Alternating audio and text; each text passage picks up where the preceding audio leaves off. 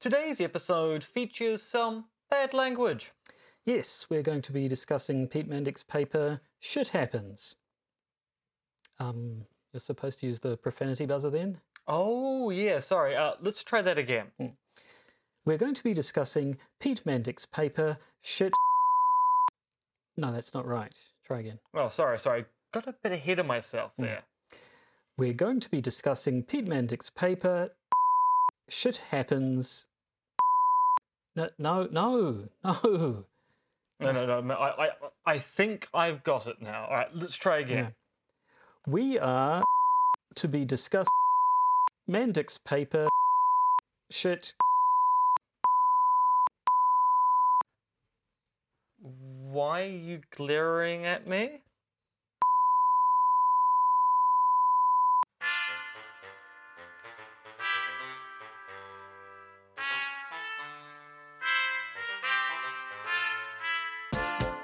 Podcaster's Guide to the Conspiracy, brought to you today by Josh Edison and Dr. M. Dentith. Hello, and welcome to the podcaster's Guide to the Conspiracy. Uh, sitting before you are Josh Edison and Dr. M. Dentith, waving what the heck? Oh, chartreuse! Goodness, waving waving hard liquor under my nose, just just for the sake of it, just to try and put me off. Um, yes, Dr. Dentith is still in the country despite the efforts of two governments. We've not got rid of him yet. Yes, What, uh, I'm um, having a bit of an issue with paperwork in that there's a discrepancy between the paperwork that my job usually provides and the paperwork that the consulate demands. And because, of course, it's now the year of the ox Mm-hmm. in China, and there's a whole festivity going on around the new year, I believe it's going to take a little occasion. Longer for hmm. that paperwork to come through because people, understandably, are on vacation and don't want to be providing paperwork when they could be eating delicious food and celebrating with their families. And I say, good for them. Good for them Especially indeed. since that will benefit me next year anyway. Well, yes, yes, yes. So, so, so the wheels are still in motion. They're just taking a holiday, as is their right. Uh, but so you've been talking in Hong Kong, nevertheless. Yes, I gave a talk at Hang Seng, which is a university in Hong Kong, talking about fake news on Saturday of last week, which, because it was a conference in Hong Kong time, but I was sitting here in Milford, meant that the conference started at 1.45 in the afternoon and ended at 10 p.m. with a two-hour dinner break between 5 and 7, which is kind of the worst time for a lunch break for someone who's going, I don't know what to do for the next two hours. I'm kind of stuck at home with nowhere to go, just sitting in front of a computer hoping that something exciting is going to happen. And it didn't. Talk was good though, and I chaired my first ever panel. Oh, very well. I mean, I've chaired go? papers before, but never a panel. Mm, how did it go? It went swimmingly. Well, that's excellent. Um, now, last week, um, circumstances conspired to uh, make us get one out of the can again. which means we have to put to one put into the in can. the can. must never go empty. Uh, before that, of course, it was our 300th episode spectacular. Now, I understand um, we did have one glaring omission in all our talk, of Kirk Cameron and the Left Behind series. Yes, so it turns out that what we failed to mention was that one of Kirk Cameron's mentors is New Zealand's own Ray Comfort, the man who can't believe the banana evolved. Oh, he's actually the banana guy. He is I've the seen banana the banana. guy. I've seen the banana video, but I didn't realize he was a. Yes, Ray Comfort is Banana Man, Goodness me! which is actually a reference to an 80s cartoon that virtually no one remembers. I, I think I remember Banana Man. Yeah, Was was his companion Zippy? I don't know. I I think I think he had a a kind of bear-like companion. It's all coming back to me now. But mm. yes, Ray Comfort was the man who, and I think he is dead, so I think he was the man who believed that the banana was proof that evolution by natural selection can't be true, because the banana is perfectly designed, in scare quotes, to be eaten by a human being. Mm. It was designed for us to carry around and eat. It's a candy bar in its own organic wrapper. Mm. Um, all of which is true, of course, but ignores the fact that in biblical times bananas were quite unappetizing bags of seeds, which, due to human uh, intervention and selective breeding over the centuries turned them into the, the fruits that are indeed designed for us to, to eat at our leisure.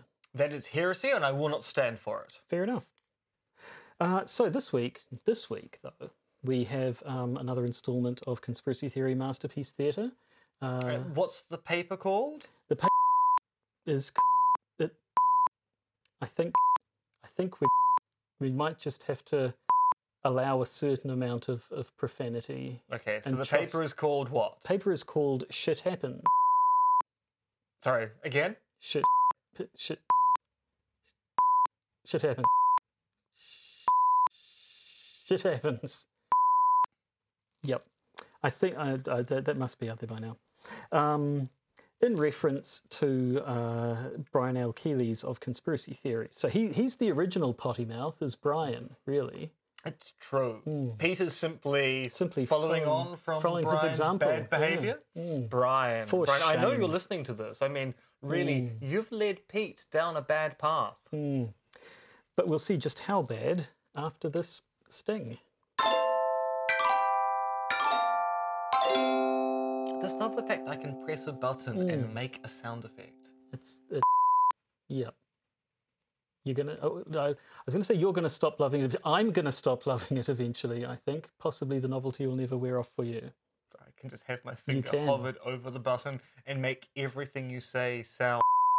Sound quite filthy. Yes.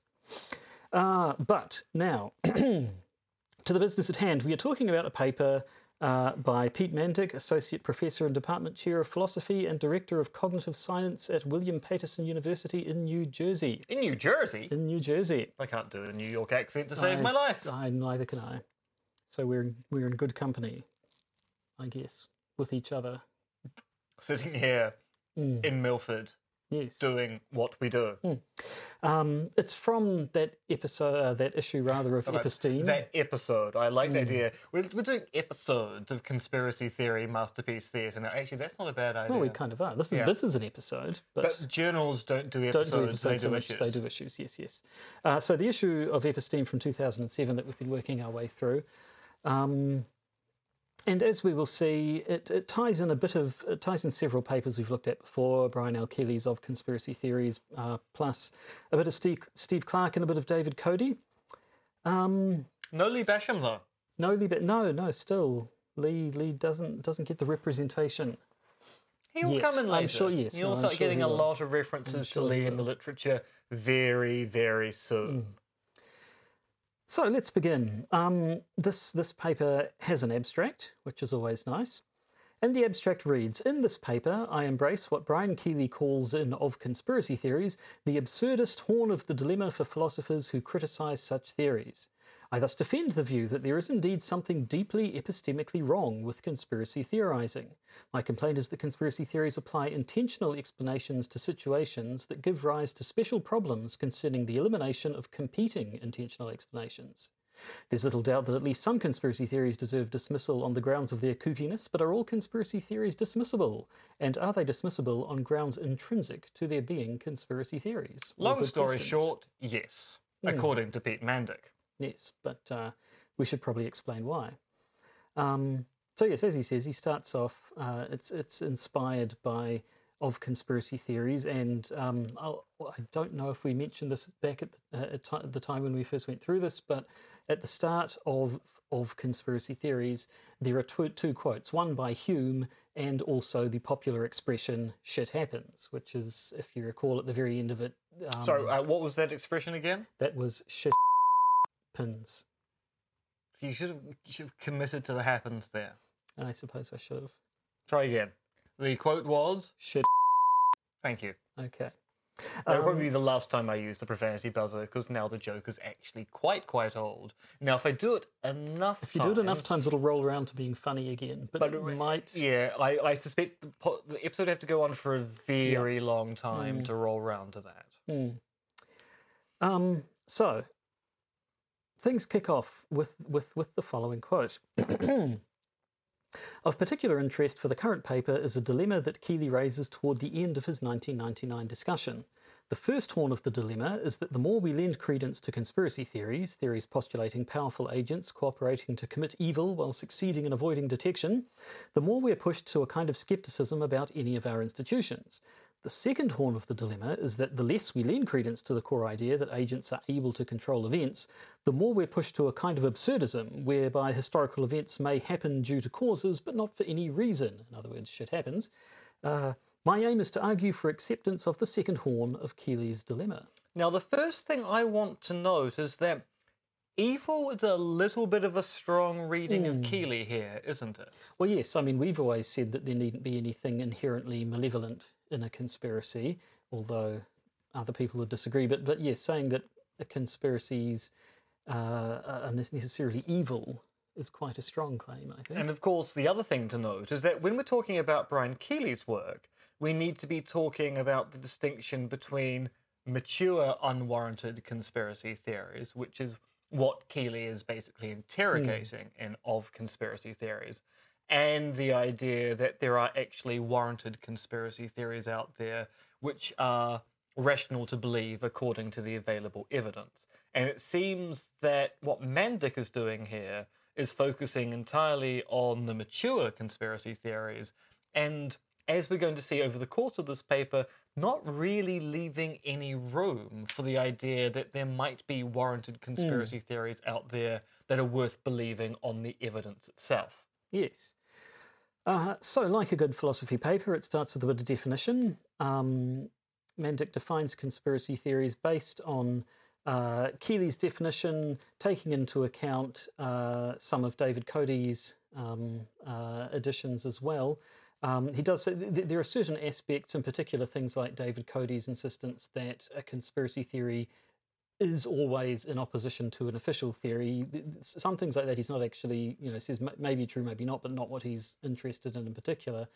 Um, the the things he's interested in in the definition of a conspiracy theory, he he separates into five points. Um, he says conspiracy theories postulate one explanations of two historical events in terms of three intentional states of multiple agents, the conspirators, who, among other things, four intended the historical events in question to occur, and five keep their intentions and actions secret.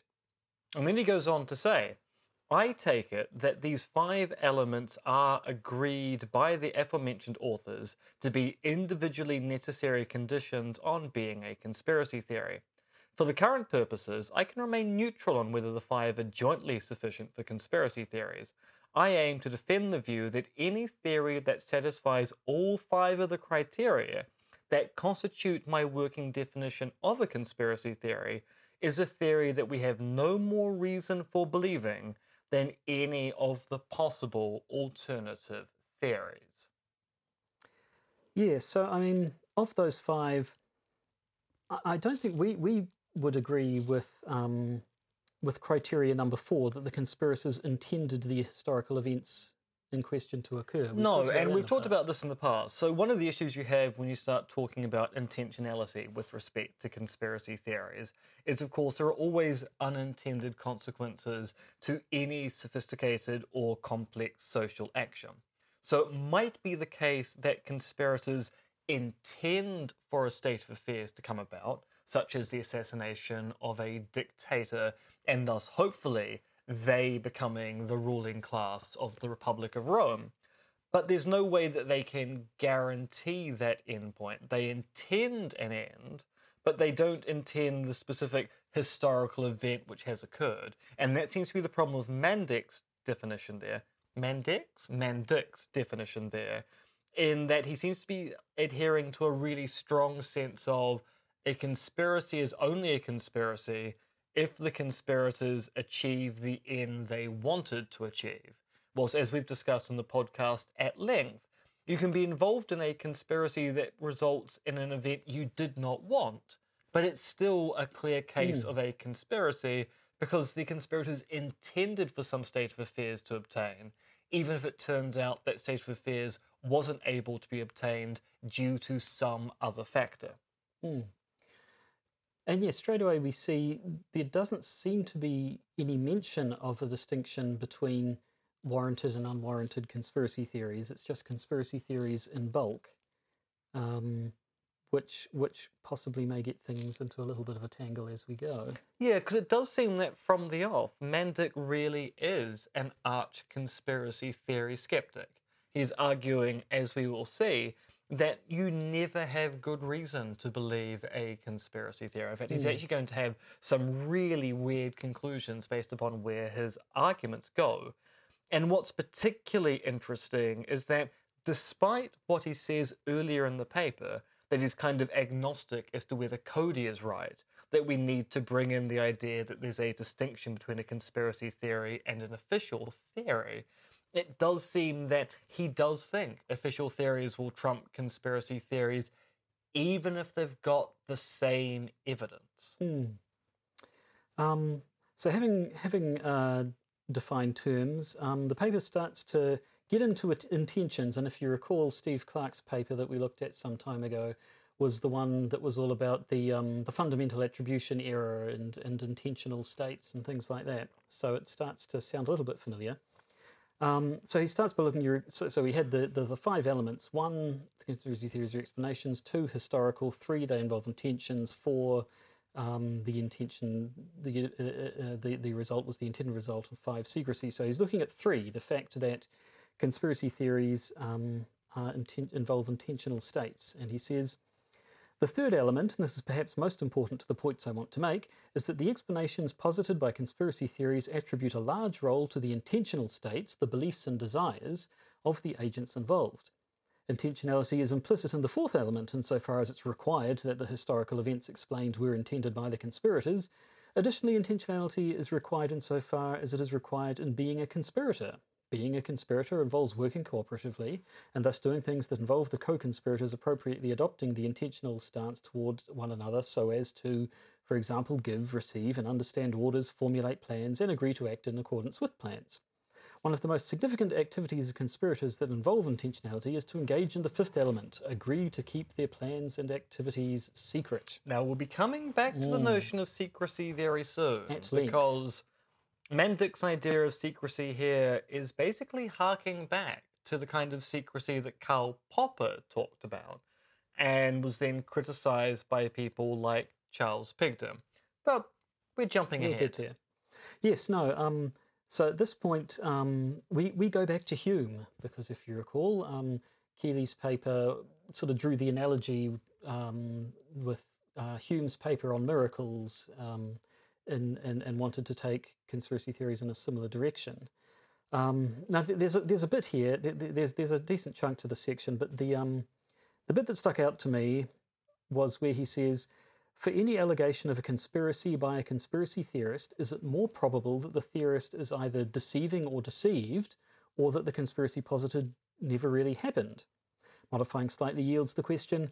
For any proposed conspiracy theoretic explanation, is there another explanation at least as probable as the one being proffered? If for any conspiracy theory there is, in virtue of its being a conspiracy theory, always another explanation that is at least as probable, then the conspiracy theory cannot be known to be true. Now, that's weird. That's an interesting thing to say. Yeah, because it is true. If you've got a choice between two theories and one is more probable than the other, then you ought to believe the the theory which is more probable. When you have two theories which are equi probable, i.e., they both have the same kind of evidence, and you can't decide between the two, surely that's the point in time to use the modern parlance. You should be agnostic and go, well, I've got no way to choose between two competing explanations or hypotheses for these particular bits of data. But Mandik is going, no. If it turns out that they're equiprobable, and one of those theories is a conspiracy theory, then that's grounds to prefer the non conspiratorial explanation. And that seems very, very weird. That means he's working with a pejorative gloss on conspiracy theory from the off. He's not actually interested in interrogating how we should deal with conspiracy theories. he's interested in giving some justification as to why we should be dismissive of them, even in a situation where the conspiracy theory might be as good a contender for an explanation as some rival theory. So that's going to come into play again later. But um, the next section of the paper is conspiracy theories as extremely problematic intentional explanations. So getting back into the into the Clarke. Although not formally until the very No. end of the paper. So when I did my reread of this paper and this stuff on intentionality came up, I went, is he going to mention Clarke at all? And he does. does. But not until the very end. Hmm. Um, so he says each of the five elements of the definition of conspiracy theories gives rise to distinct problems for the believability of any given conspiracy theory. And jointly, they make any theory that satisfies all five criteria a theory for which we have no more warrant than any other theory alleging to explain the same data, including other theories that satisfy all five criteria. So he doesn't doesn't really have much to say about element one, the idea that conspiracy theories are explanations. That's And well, I mean, that just seems trivial, so there really shouldn't be much to say at all. Um, he thinks that element two, the fact that the explanations of historical um, events, is a bit of a problem, basically on the grounds that any explanation of any historical event is is post hoc, and has to depend on reported observations that we just assume are reliable. But the problem is that might be true, but one, that's going to affect every single historical explanation you deal with because every histor- historical explanation does not rely on someone observing the event in the past. We're relying on the testimony of people telling us what they observed, and thus there's questions about reliability, whether it's a conspiracy theory or not. And also, two, we're talking about testimony here. We're not talking about a problem which is specific to conspiracy theories. Hmm. We're talking about a general issue issue with testimony which deals not just with historical claims, but things which are happening here and now you hear about via other people. So if we take Clarke seriously here, our social knowledge becomes incredibly sparse. Hmm. And then elements three, four, and five, the, the, the, the fact that we're, we're talking about conspirators' intentions and in their intentions to keep secrets, um, would then make this even more of a problem because we know that testimony from, you say, testimony from the conspirators themselves is going to be a lie because they're deliberately trying to deceive us and hide their intentions and so on. Um, he goes into a little digression on predictions, which I had an objection to, but I think I might skip over just in the interests of, of keeping this thing moving. Um, the, the, the point of it all is that Mandik thinks that intentional states as explanations are not reliable because for any event there are lots of possible intentions that could have led to it. Which, of course, once again, is going to be true for any historical explanation you might think of. So for instance he talks about um, as you recall the main um, the main uh, example that Brian Keeley used um, in his first papers was of the Oklahoma bombing example and the um, conspiracy theories involving the Bureau of Alcohol, Tobacco and Firearms. Um, Mandik says there are thus a vast range of possible alternate intentional explanations and very little basis for choosing between them. This makes the initial conspiracy theory look post hoc.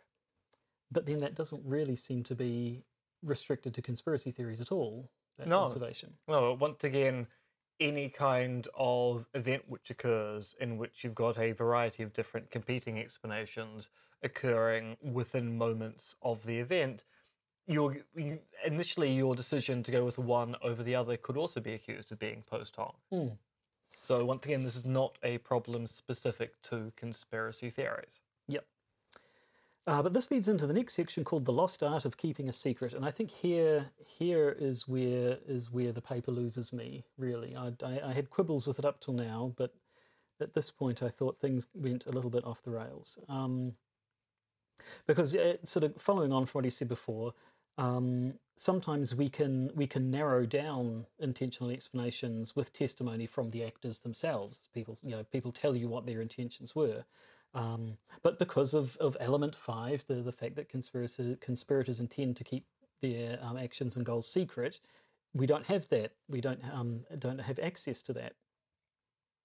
Um, and so, he says, my central claim may be summarized as the following conjunction of conditionals. If something is a conspiracy theory, then it has all five elements of my working definition. If something has all five elements of my working definition, then it is unwarranted, or at least no more warranted than a declaration of happens. I don't anticipate that there will be many objections to the first conjunct, since it is apparently agreed to be true by many, if not all, of the philosophers writing on the subject since Keeley's 1999 paper. Especially interesting, then, is the question of what plausible objections may be raised against the second conjunct. Now, you have a possible objection. Well, yes, and it's basically the objection that Keeley himself brings up conspiracies occur. They yeah, do. and that's the thing which is a problem with Mandik's characterization of Keeley here, in that by not talking about Keeley's distinction between warranted and unwarranted conspiracy theories, and the question of what to do with mature unwarranted conspiracy theories, Mandik is kind of completely sidestepping Keeley's entire discussion of we know conspiracies occur. That's why it's particularly vexatious to answer the question are we justified in being dismissive towards certain claims about conspiracies as encapsulated by conspiracy theories? Um, and so Mandik considers this objection. He says, Aren't we warranted in the common belief that, say, Al Qaeda blew up the World Trade Center? And isn't the common belief that Al Qaeda blew up the World Trade Center a conspiracy theory? The strategy I find most appealing is to answer the first question positively and the second negatively. The second question that immediately arises is why aren't these prima facie warranted conspiracy theories really conspiracy theories? My answer is that they fail the necessary condition of keeping secret. However, this point needs to be made with special care. Does Mandik make it with special care? Initially, yes. I mean, he, he points out that there are, there are lots of different ways of keeping something secret. Um, and he talks about, uh, I think, referring to what you're talking about with Popper, that there, there are several senses of what it can mean to keep a secret. Um, I, you, you can consider that you've kept something a secret if you yourself have never done anything to divulge the secret. If you've kept that secret to yourself, then you've kept the secret. Another sense could be that if this, if if someone finds out about it, then you haven't kept the secret by definition. Whether or not you did anything, if if the secret's out, then it's out. And he sort of says, well, no, we shouldn't we shouldn't go that far. That would be too much. He sticks to the former one, and yet when he really gets going, seems to kind of be going for that that second definition after all. But And of course, the thing which makes this particularly problematic is putting to one side the whole debate about 9 11 truth and whether actually it was an inside job. If you take the official conspiracy theory of 9 11, then as soon as the attacks on New York and Washington, D.C. are made, Al Qaeda admits to the attacks and say they're responsible because they only needed to keep it secret up until the time the attacks occurred.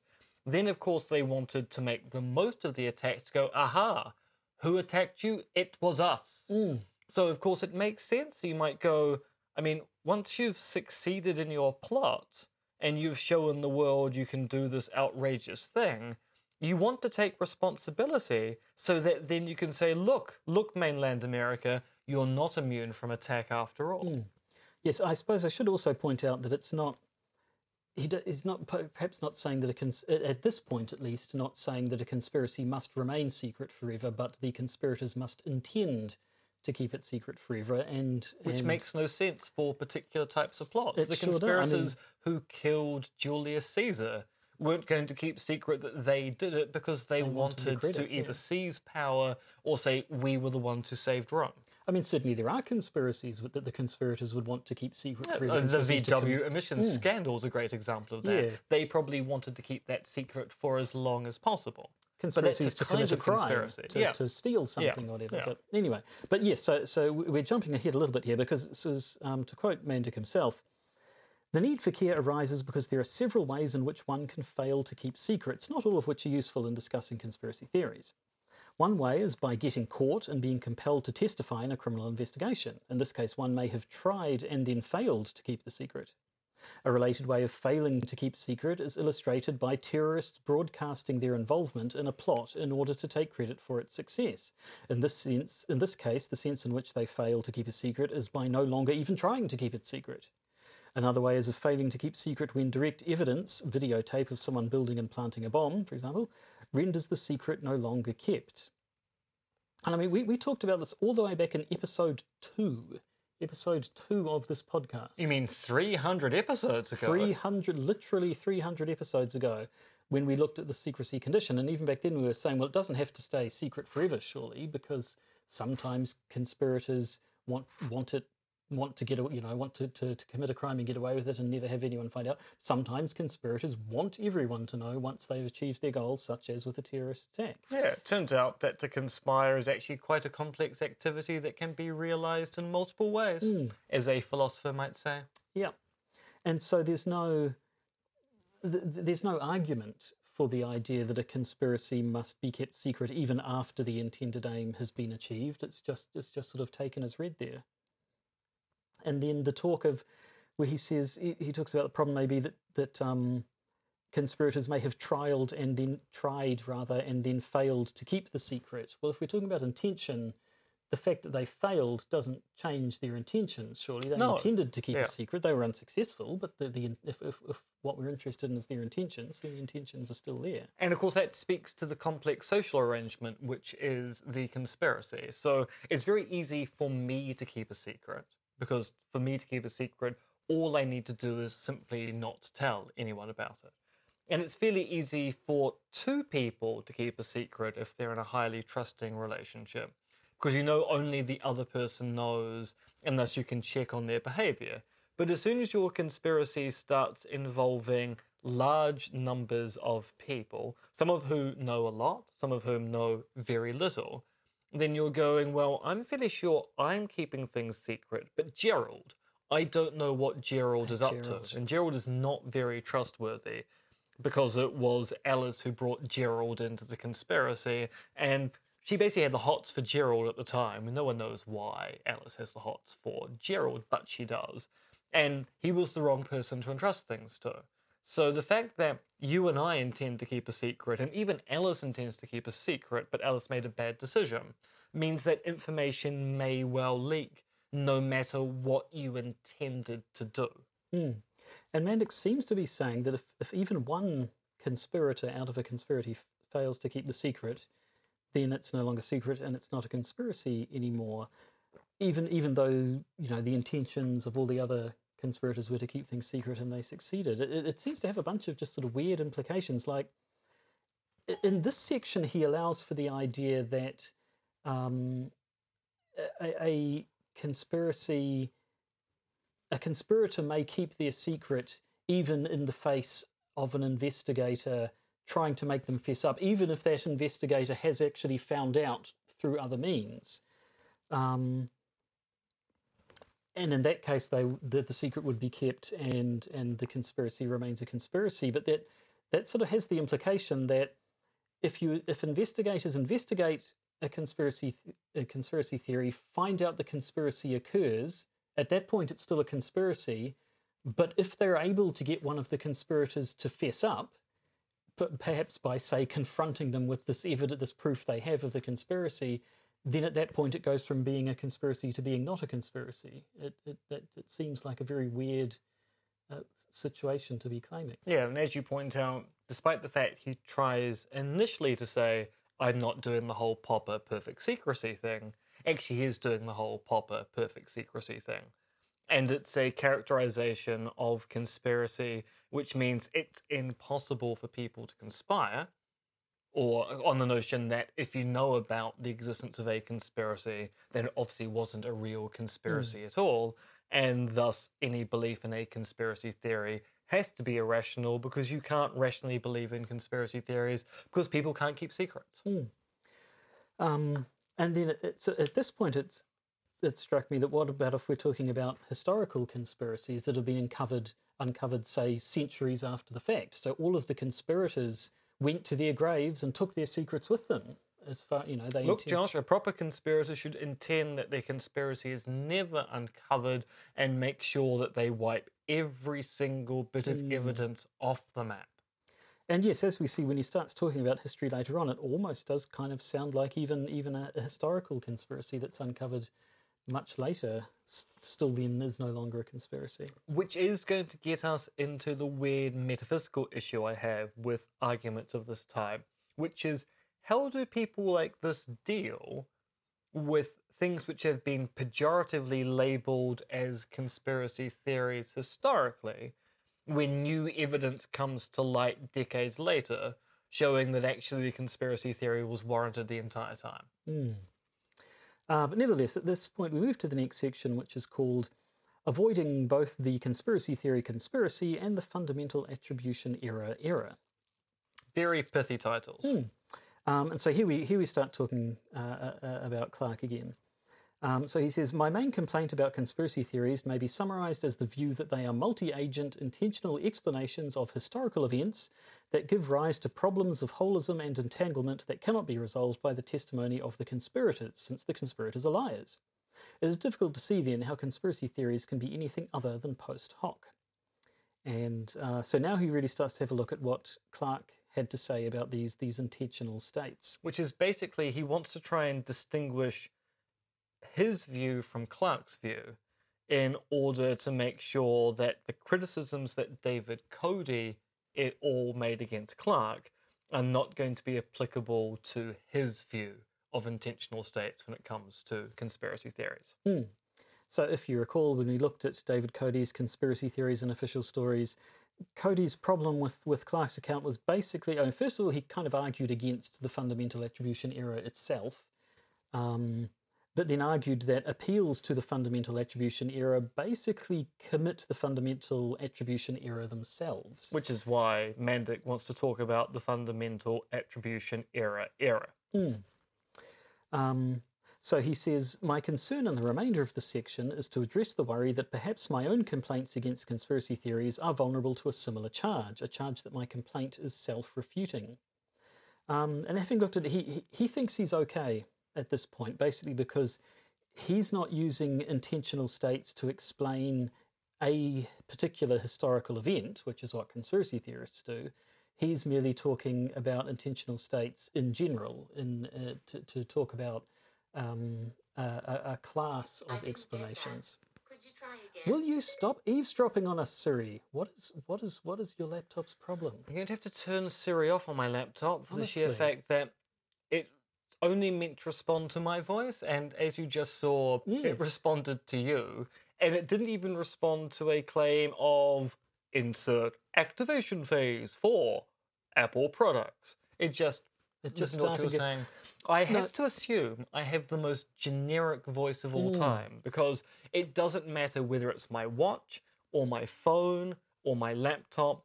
People can invocate the whole notion of Apple's assistant no matter who they are, Mm. which means that my voice must be so generic that it goes, yep, I'll just I'll take commands from anyone. And amusingly enough, for people who know my mother's cat, uh, we're recording downstairs in my mother's other lounge. My mother's cat is afraid of anyone who basically isn't mum or me, and the cat just jumped through the cat door, looked at Josh, thought that maybe the cat could, uh, Could get out, out the via other the other door. door, discovered the other door was actually closed, and has now fled at high speed Right. on the hope that Josh never noticed she was even in the room. So, hopefully, having been disrupted by both technology and animals, um, we can carry on with this podcast. Uh, I should say, for, for anyone at home, I've I've been distracted currently because I kept looking over at M's laptop screen and seeing a transcript of my words cycling down and thinking, is it is it is it some sort of transcription software running? And then realizing that, that, that no, we triggered it at some point five minutes ago, and the poor thing was still trying to understand everything we were saying. But anyway, And as it was doing a very good job. wa- it wasn't- It just yeah. it shouldn't be listening to your voice at all. no. Um, so Mandik thinks he's okay. He's he's not he's not self-refuting, but um, still has one final problem, which is how to react to Keeley's "shit happens" objection. Um, the idea that history, as far as we can see, is full of conspiracies, and if we reject conspiracy theories, then we're left with the idea that in cases shit just happens. Sorry, what was that? I said shit. Hit, put, hit, di- mm, happens. Good. Um, so he, he wants to compare conspiracy theories, or, or rather theories, I suppose, that fulfill his elements one to four, but not five. In other words, conspiracy theories where the conspirators don't intend to keep their intentions and actions secret. Um, which again, I don't know. I don't know why that's a distinction. Certainly, if we start, if we if, if we're talking about history, which we, which we are now, if we're talking about historical hi- historical theories, they may be hysterical as well. I don't know. Uh, we don't like to use the term hysterical on this podcast. Well, yeah, I've I've I've talked about that in the past as well. But anyway, um, why why would secrecy be an issue if we're talking about historical cases where the conspirators are long dead, unless you believe that cons- to be a conspiracy something has to stay secret forever? Um, so Mandik concludes. How big is the gap in credibility between these kinds of non conspiracy theories and conspiracy theories? The answer to this latter question depends on the degree to which the fifth element, that is the secrecy one, exacerbates the problem with so not conspiracy theories. the not the Bruce Willis Not, film. not that fifth element, no, oh, different. Oh, okay. Yeah, sorry. I had a completely different reading of the mm, section. Mm. Uh, if the overwhelming problems with conspiracy theories are pretty much just due to the first four elements of the definition, then we really do have to embrace the horn of Keeley's dilemma and declare that in the course of human history, time and again, shit.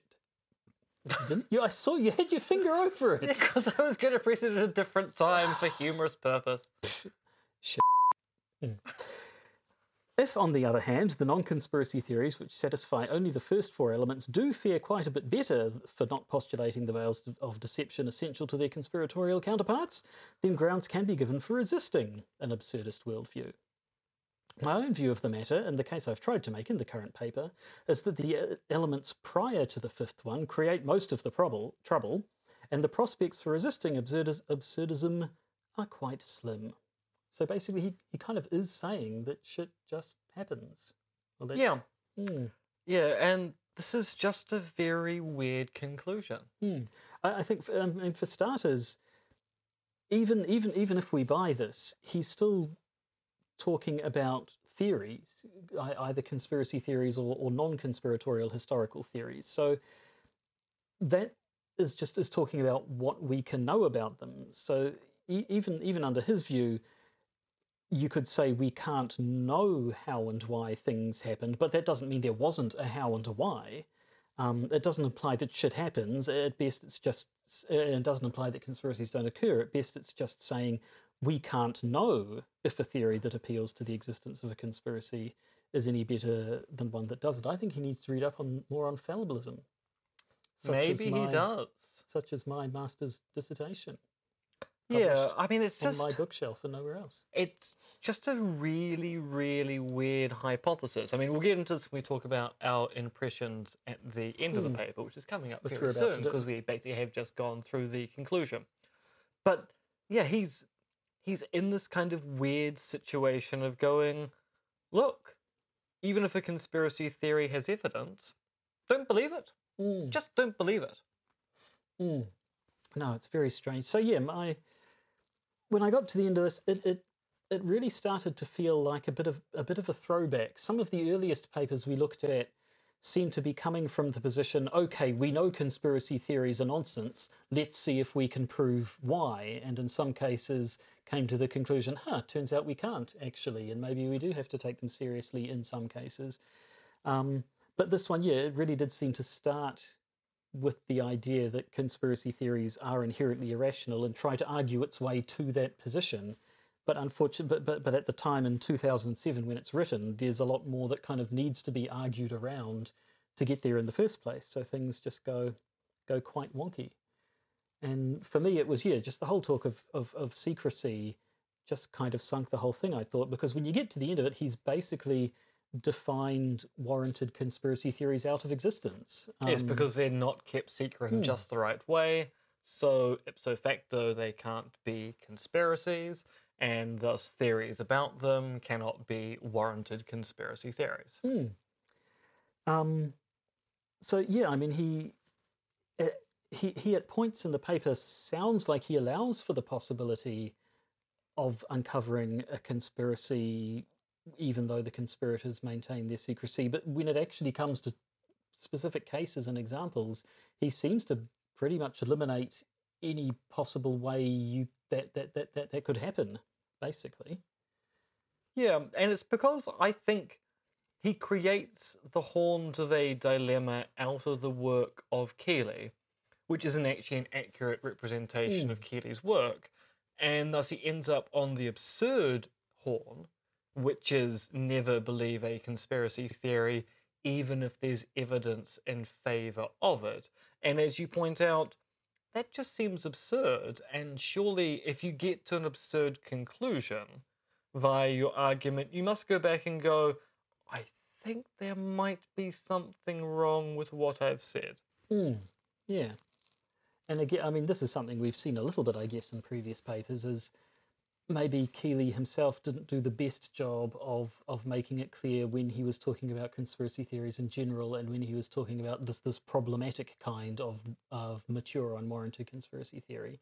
And we have seen people, try, and th- this one really seems to really seems to fall for it. There, at no point is the distinction made, and it talks about conspiracy theories as a whole in general entirely.